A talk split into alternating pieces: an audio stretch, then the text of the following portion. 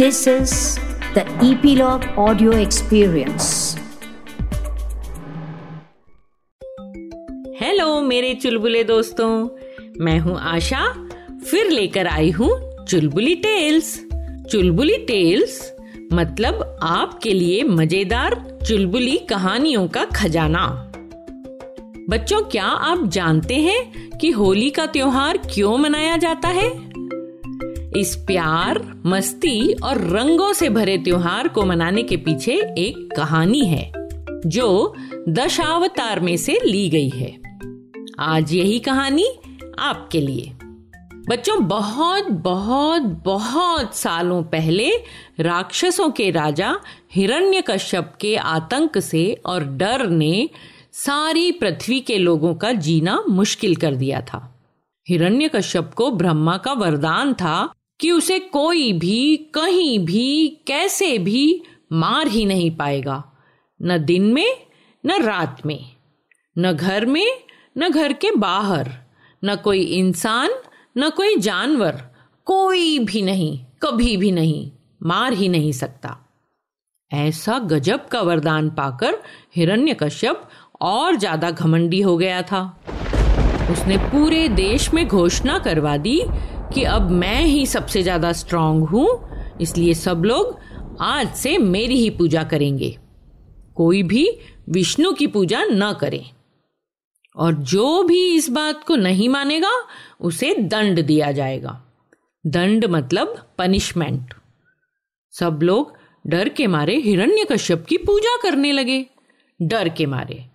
लेकिन खुद हिरण्यकश्यप के बेटे प्रहलाद वो तो विष्णु के भक्त थे। नन्हे प्रहलाद ने अपने पिता की पूजा से इनकार कर दिया।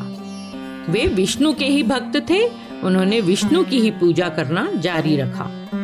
हिरण्यकश्यप ने गुस्से में आकर प्रहलाद को पनिश करने का आदेश दिया। अब क्या था? प्रहलाद को हाथ पाँव बांधकर हाथी के सामने डाल दिया गया। बड़ा, बिग हाथी।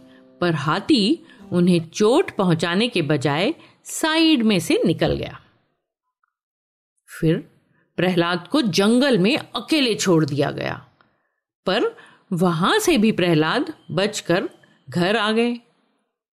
कभी प्रहलाद को सांप के कमरे में बंद कर दिया, पर सांपों ने उन्हें हर्ट करना तो दूर उनके दोस्त बन गए। मतलब यह कि किसी भी तरह से हिरण्यकश्यप प्रहलाद को जरा सा भी नुकसान न पहुँचा सका। बहुत सोचने के बाद हिरण्यकश्यप ने अपनी बहन होलिका को बुलाया। होलिका को भगवान शंकर ने एक ऐसी चादर दी हुई थी, जिसे यदि कोई ओढ़ ले तो भयंकर आग भी उसे नहीं जला सकती। हिरण्यकश्यप ने होलिका से कहा, वह गोद में प्रहलाद को लेकर जलती हुई आग में बैठ जाए। क्योंकि वह स्पेशल चादर ओढ़ने के बाद होलिका का तो कुछ नहीं होगा, पर प्रहलाद ज़रूर जल जाएँगे और इस तरह उन्हें पनिशमेंट मिल जाएगा। फिर क्या था? खूब सारी लकड़ियाँ इकट्ठी की गई और उस पर होलिका बैठ गई, गोद में नन्हे प्रहलाद को लेकर। और हाँ होलिका ने चादर ज़रूर ओढ़ ली थी। आग लगाई गई। पर ये क्या? अचानक तेज हवाएँ चलने लगी और हवा के झोंके से होलिका की चादर उड़कर प्रहलाद के शरीर पर लिपट गई और अब वो आग प्रहलाद का कुछ नहीं बिगाड़ पाई। प्रहलाद एक बार फिर उस भयंकर आग में से भी बच निकले। और क्योंकि अब होलिका के शरीर पे वह चादर हट गई थी, होलिका उस तेज आग में वहीं जल गई।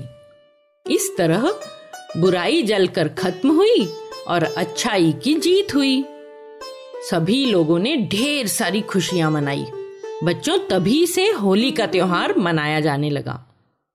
होली के दिन सब लोग एक दूसरे से प्यार से मिलते हैं, एक दूसरे पर नीला, पीला, हरा, गुलाबी। हर तरह का रंग डालते हैं और खूब खुशियाँ मनाते हैं। इस तरह होली रंगों का त्योहार तो है ही, पर सबसे इंपॉर्टेंट ये बुराई पर अच्छाई की जीत का त्योहार है। तो बच्चों, इस बार होली की धूम मचाते वक्त प्रहलाद की ये कहानी याद रहेगी ना? Happy Holi to you all आज की कहानी कैसी लगी बच्चों? फिर नई कहानी के साथ जल्दी मिलेंगे।